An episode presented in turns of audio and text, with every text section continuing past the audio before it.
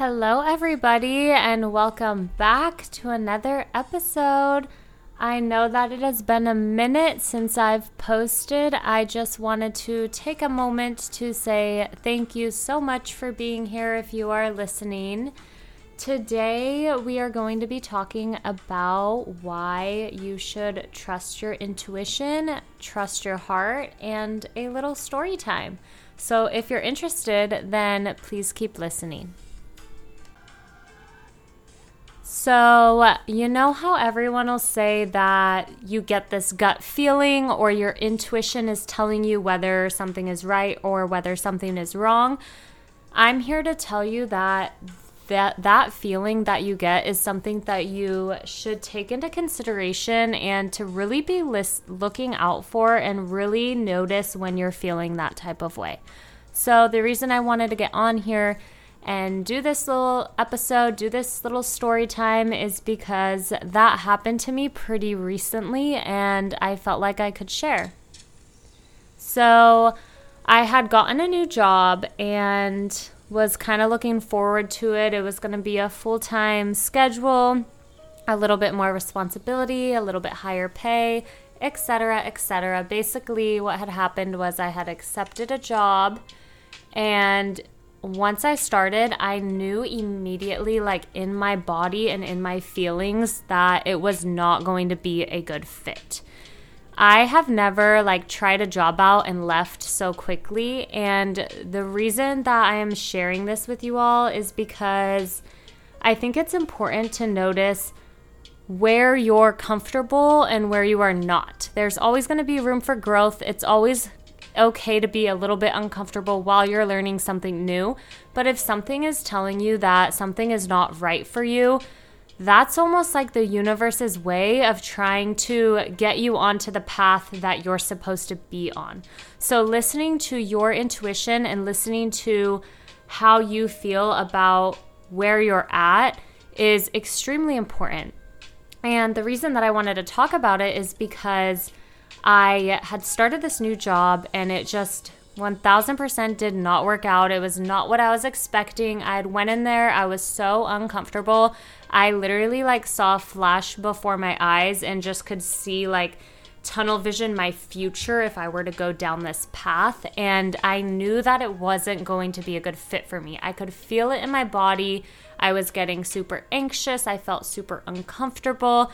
I knew immediately that it wasn't it. Not that it was a mistake, and we'll get there, but not that it was a mistake that I had started it, but more so like I had to be completely honest with myself and I had to be honest with them and say, look, like, you know, this actually isn't going to be for me, and I had to take a step back. In that moment, I was so lost and so upset and very confused. And for about a week, I was really just trying to reflect on it, but I was being extremely hard on myself because I felt like I had failed. I felt like I, you know, maybe I should have put more effort in. Maybe I should have stuck with the uncomfortable feeling for for a little bit longer and to see if it got any better. So, yeah, I ended up leaving and I came home and decided to really think about like what my next step was going to be. And I ended up reaching out to somebody and landing a job teaching yoga at an elementary school in the mornings. And I am so blessed to say that job number one did not work out because it was not something that I was passionate about. It is not something that I could have seen for myself. I thought that it was going to be the next step in growing up, like being, you know, a little bit more stable, whatever you might say. Um, I thought it was my next step, and it wasn't. And I ended up getting propelled into something that I'm actually excited about, that I'm actually passionate about. I've been saying that I think it's important to teach our youth yoga at a younger age so that they can learn and that they can grow. And I'm just so fascinated by the importance of it. And so I did not see this coming. I did not see this opportunity, like literally kind of falling into my hands in a sense. And my whole point of this story is to kind of just say when you get a feeling that something is not for you, listen to that because that might be a sign that you aren't where you're supposed to be. And, you know, I don't think that you should stay in something that makes you feel like you're not meant to be there because you might be blocking the blessing that is coming towards you. And I am so proud of myself that I realized that very soon on, was very respectful, very honest, very upfront. Um, and I was so in my head and so stressed out for a couple of days thinking like what am I going to do?